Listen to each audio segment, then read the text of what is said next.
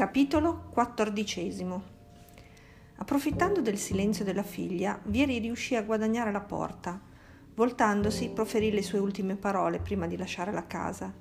Mi dispiace, Sara. Spero che con il passare del tempo comprenderai perché ho fatto tutto questo. Ti ho lasciato una lettera nello studio. Ora devo partire, ma mi farò vivo appena possibile.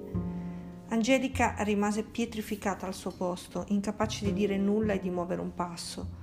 Quando suo padre ebbe richiuso la porta, si precipitò al piano di sopra e poi nello studio. Strappò la busta che trovò sulla scrivania e lesse rapidamente la lettera, poi accartocciò il foglio e si accasciò sul pavimento piangendo. La porta aperta dello studio si trovava proprio di fronte a quella della stanza di Jean e singhiozzi di Angelica penetrarono facilmente la sottile barriera di legno, ridestando il dormiente. Pochi istanti dopo l'uomo era accovacciato accanto a lei. La stava abbracciando, sussurrando le parole di conforto anche se non conosceva la causa, la causa di quel pianto disperato.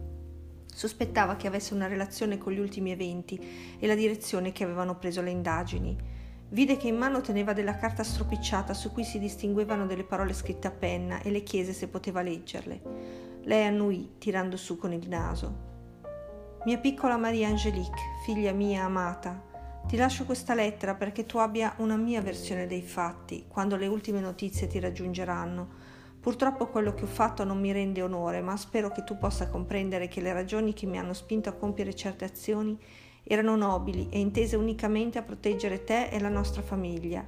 Il fatto principale è che a differenza di quanto ti raccontai anni fa, e me, la donna che ti ha cresciuta come una madre, non è morta. Non potevo più permettermi di curarla in una clinica svizzera e così l'ho affidata alle cure di un'infermiera che l'ha tenuta con sé per tutto questo tempo. Purtroppo recentemente questa donna è deceduta e quando mi sono recato al suo domicilio tua madre era scomparsa. Non so neppure da quanto tempo. Siccome non è in grado di badare a se stessa e non ho trovato traccia di una donna che gli somigliasse negli obitori della città, immagino che sia stata trovata dalla polizia e probabilmente ricoverata. Io però non sono il suo tutore legale, non siamo mai stati sposati e quello che ho fatto potrebbe configurarsi come sequestro di una persona non in grado di intendere e di volere. La polizia troverà che il mio avvocato ha falsificato dei documenti per farne risultare la morte e questo certo non testimonierà a mio favore, quindi, in attesa di trovare una via d'uscita in questa spiacevole situazione, devo sparire per un po'. Ti prego di credere che non avrei potuto riportare a casa tua madre. Le sue condizioni mentali erano seriamente compromesse e vivere con lei sarebbe stato per tutti un inferno. Ho cercato di trovare una soluzione che fosse la migliore per tutti noi e che riuscisse anche a tutelare il buon nome della famiglia Nocenti. Ma la polizia scoprirà presto anche un altro fatto di cui mi sono reso corresponsabile, anche se questa volta si tratta solo di un'omissione. Tua madre me in realtà si chiama Suzanne Mercier ed è la donna che il nostro ospite sta cercando. Ho nascosto questa verità per rispettare il desiderio della stessa Suzanne, che non voleva si sapesse chi era. Aveva scelto infatti lei il suo nuovo nome e aveva deciso di crearsi una nuova identità per lasciarsi totalmente alle spalle un passato che le aveva fatto molto male e che cercava di dimenticare. Questo è tutto. Lascio il bed and breakfast nelle tue mani fino al mio ritorno. Forse mi verranno a cercare delle persone che mi hanno prestato dei soldi tempo fa. Se si presentassero, Fai sapere loro che sono in viaggio e che tornerò presto con il denaro. Se ci fossero dei problemi, rivolgiti alla zia e te lo anticiperà, almeno in parte. Mi dispiace, ma in questo momento non posso fare di più. Ti voglio bene. Papà. Jean lesse tutto d'un fiato e guardò negli occhi la ragazza che aveva smesso di piangere e sembrava quasi catatonica. Angelica. Quel nome la scosse come se fosse stata percorsa da corrente elettrica. Non mi chiamo Angelica, il mio nome è Sara. Angelica è morta, morta. Ora me lo ricordo, ricordo tutto. Erano tutte bugie quelle di mio padre. Mi ha raccontato solo bugie. Questa lettera è solo un patetico tentativo di nascondere la verità, di convincermi che è sempre l'uomo generoso e disinteressato che tutti hanno conosciuto. Sara ricominciò a piangere a dirotto. Jean la sollevò in piedi e la tenne stretta a sé. Non era quello il momento di parlare, ci sarebbe stato tempo nei giorni successivi. Calmati, ti prego. La ragazza gli diede un pugno sul petto. Non dirmi di calmarmi, non voglio, non voglio più niente, non voglio più vivere in questa casa, non voglio più vivere.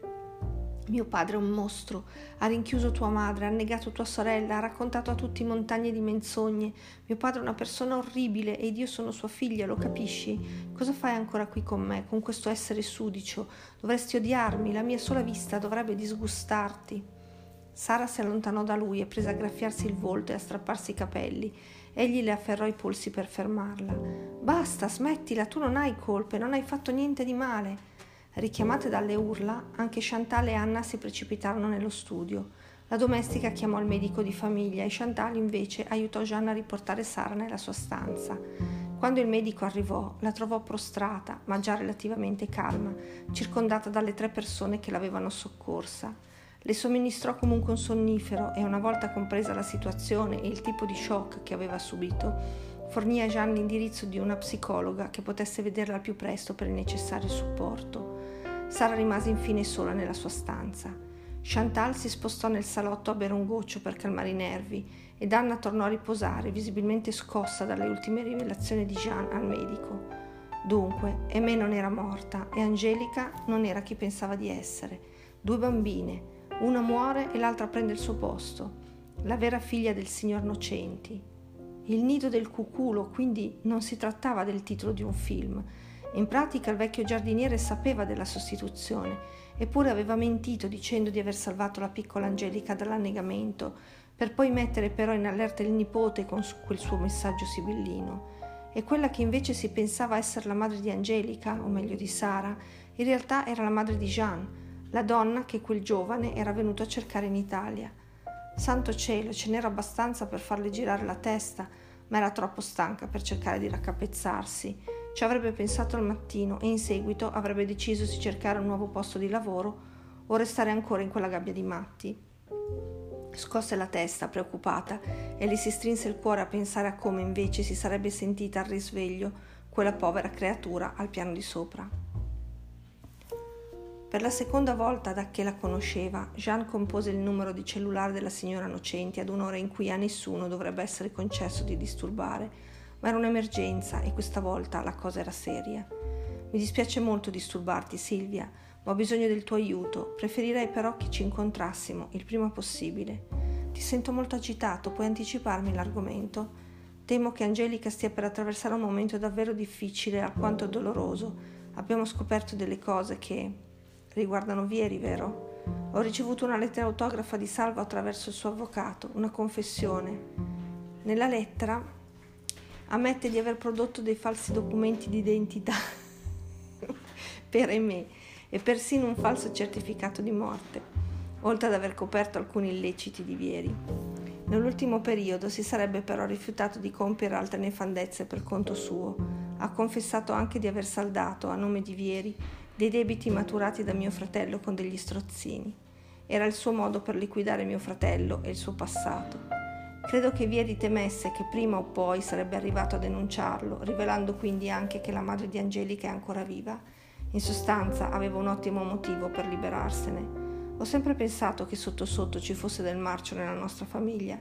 Ricordi che te ne parlai scherzando quando ci conoscemmo? Però non avrei mai creduto che mio fratello arrivasse a tanto. Pensavo che fosse più che altro un idiota ambizioso e interessato più alla forma che al contenuto, ma tenere quella povera ragazza rinchiusa per anni solo per non portare disgrazia alla famiglia ed arrivare addirittura ad uccidere, sei preoccupato per la piccola, vero? Sì, sono preoccupato per lei, credo che dovrebbe trasferirsi da te per un po'. E tu che farai? L'avvocato Basile non sapeva tutto e me e Suzanne sono la stessa persona e in più Angelica in realtà, pur essendo tua nipote, non è figlia di Emè, ma della vera moglie di tuo fratello, ma ti spiegherò tutto meglio dopo. Oh santo cielo, questa è davvero la trama di un giallo. Una trama piuttosto intricata, direi, ma per rispondere alla tua domanda, io devo trovare mia madre, la donna che se ne occupava è morta e lei è riuscita quindi a scappare dalla sua prigione. Tuo fratello non sa dove sia al momento. Devo contattare subito la polizia svizzera che nel frattempo spero l'abbia presa in custodia ed ottenerne l'affidamento. Non so quanto tempo mi ci vorrà per riportarla a casa e nemmeno in che condizione la ritroverò. Dovrò dedicarle del tempo mentre si riprende. Dovremo sanare molte ferite e recuperare il tempo perso. Angelica intanto avrà bisogno di elaborare tutto quello che le è successo ed io non sono sicuro di riuscire ad aiutare anche lei.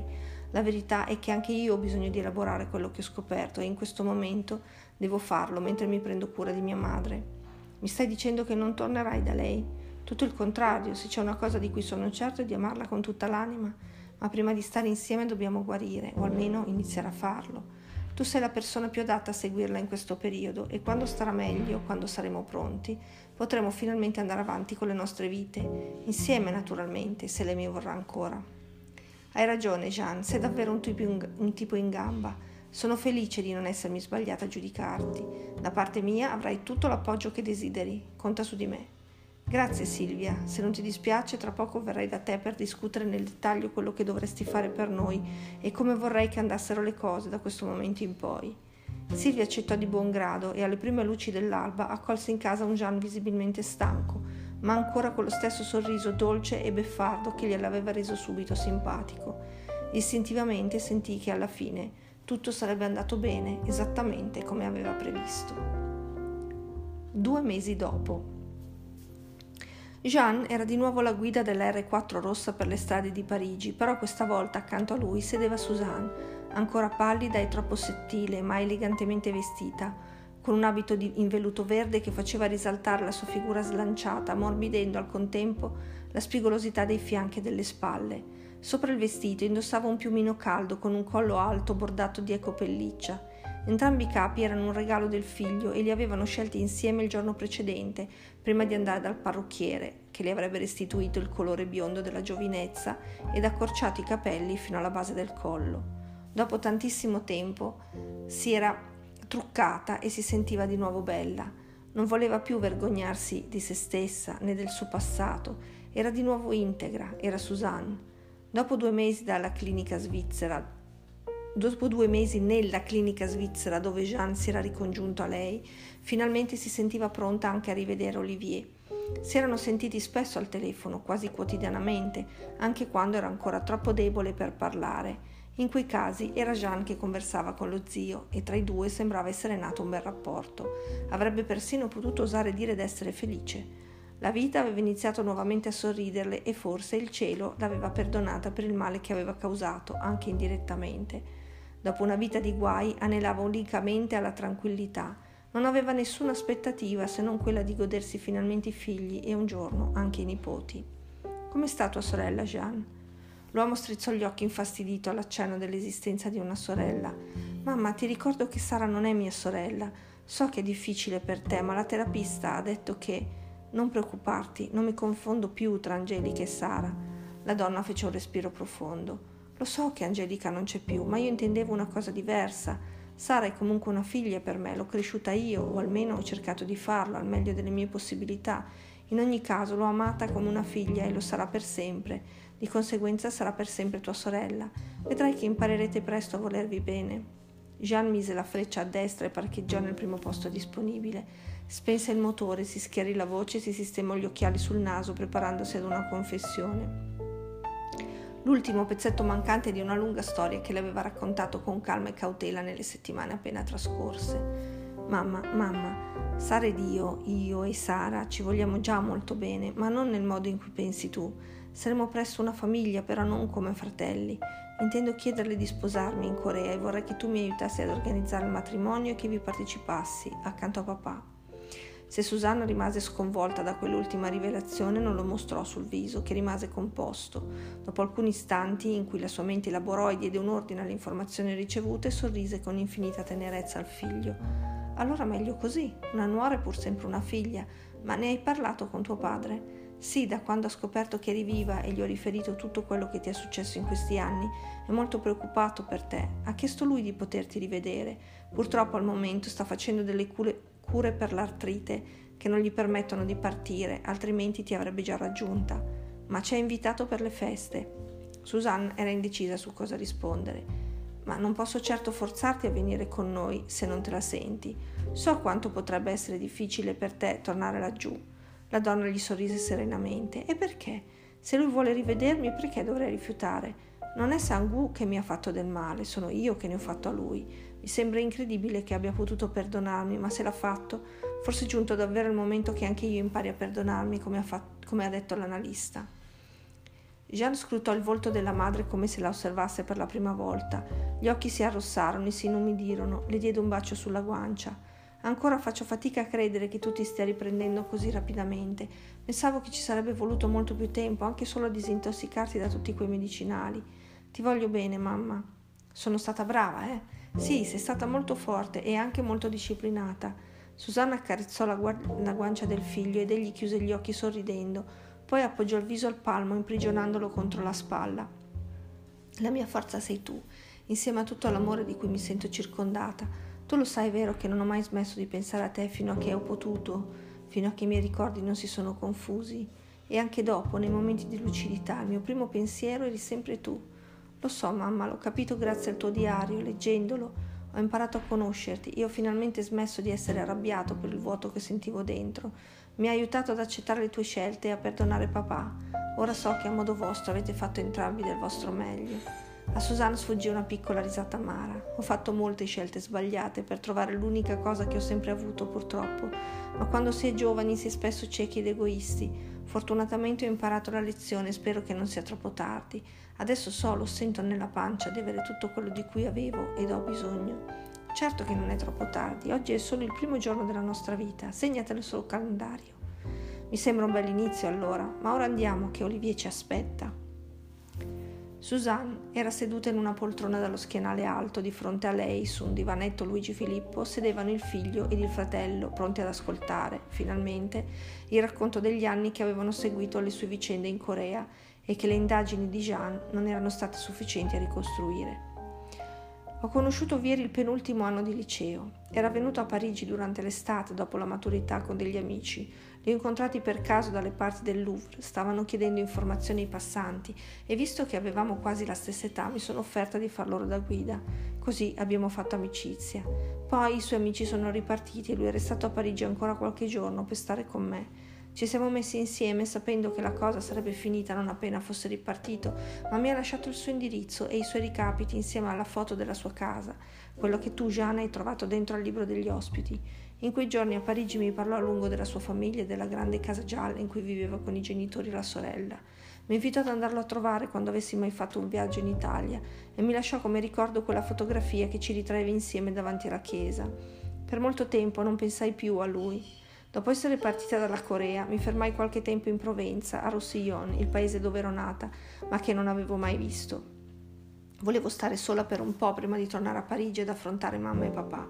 Sapevo che non mi avrebbero accettata nuovamente in casa, come se niente fosse, e non sarebbe stato facile per me ammettere di aver fallito. Sang-woo però non mi aveva fatto partire a mani vuote. Il giorno dell'addio aveva insistito che avessi sufficienti soldi per vivere degnamente negli anni a venire e mi aprì un conto in Svizzera. Avevo abbastanza denaro per permettermi di vivere un mese in una pensione e lo feci. Durante quel mese conobbi un ragazzo e pensai che fosse dolce e premuroso con me, come lo era stato Sang-woo. Gli confidai molte cose pensando che fosse un amico e che gli interessassi davvero. Una sera invece mi fece bere, si approfittò di me, poi scomparve. Pochi giorni prima del mio arrivo a Parigi scoprì di essere incinta. A quel punto non me la sentivo più di tornare a casa e presi alloggio al pensionato per donne fino a che le mie condizioni non divennero visibili. A quel punto mi tornò in mente Vieri e lo chiamai spiegandogli la situazione e chiedendogli se non potesse aiutarmi a cercare un posto dove vivere e iniziare a creare i miei abiti. Mi propose casa sua. Al momento era vuota. Lui vive in un appartamento a Siena con la moglie. Mi sembrò che il destino avesse finalmente iniziato a girare a mio, faro, a, a mio favore. Dopo il mio arrivo, Viera iniziò a frequentarmi assiduamente, inizialmente per aiutarmi a sistemarmi e poi con l'intenzione di corteggiarmi. Gli dissi che non potevo accettare le sue avance, che non avevo interesse per un uomo sposato, ma a poco a poco mi convinse che il suo matrimonio era una farsa e che avrebbe chiesto alla moglie il divorzio. Io feci l'errore di credergli, non tanto perché fossi innamorata di lui, ma perché sentivo il bisogno di un sostegno e volevo anche dare una famiglia al bambino che aspettavo. Quando Maria aveva circa un anno, Vieri mi presentò una donna dicendomi che sarebbe stata la nuova tata della bambina, così io avrei avuto più tempo per lavorare. A quel punto mi fidavo ciecamente di lui, tanto che gli avevo anche affidato la gestione del mio conto in banca. Lui si dimostrava attento ad ogni più piccolo desiderio, mi riempiva di attenzioni e secondava ogni mio capriccio Capì più tardi che mi stava manipolando e che se da una parte mi offriva il mondo su un vassoio d'argento, dall'altra stava prosciugando le mie finanze e mi aveva isolato dal mondo, facendo in modo che non avessi legami a parte quello esclusivo con lui. La nuova tata portò con sé una bambina di pochi mesi ed io ne fui contenta perché così Marie avrebbe presto avuto un'amichetta con cui giocare. La bambina era Sara e la tata, ovviamente, la moglie di Vieri, che dopo un periodo di separazione stava ricattando il marito, chiedendogli soldi e cercando di convincerlo a tornare da lei. Tra loro c'erano spesso discussioni e litigi che Vieri ascriveva alla sbadataggine e alla trascuratezza della donna nel, nella cura di Marie. Suzanne fece una pausa per prendere fiato e bere un bicchiere d'acqua strategicamente approntato dal fratello accanto alla poltrona. La notte in cui morì la mia piccola Marie, sua moglie venne da me per raccontarmi tutta la verità. Iniziamo a discutere animatamente e via rimando fuori le bambine perché non sentissero. Quella donna iniziò a gridare che ci saremmo liberati di lei solo pagando profumatamente, dicendo a Vieri che l'avrebbe rovinato, che tutti avrebbero saputo che aveva abbandonato la famiglia solo per i miei soldi. Avrebbe chiesto il divorzio per abbandono del tetto coniugale e l'avrebbe lasciato in mutande.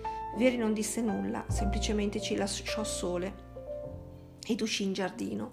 Io intanto cercai di far ragionare sua moglie per diversi minuti e quando finalmente la convinsi a tornare a casa sua, ad aspettare che la contattassimo ancora con più calma, il giorno dopo, Vincenzo entrò in casa con Marie, esanime tra le sue braccia. Mi disse che mia figlia stava giocando in giardino ed era caduta nell'acqua e che quando Vieri era uscito in giardino l'aveva trovata già morta, che galleggiava. Dopodiché non ricordo nulla. Mi dissero che svenni e che rimasi in stato di incoscienza per diverse ore. Quando mi svegliai non ricordavo nulla, ero in uno stato di shock e di negazione assoluta dell'accaduto.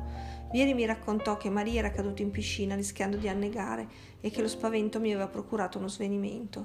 La mia mente mi convinse che quella era l'unica realtà che ero disposta ad accettare e lo feci.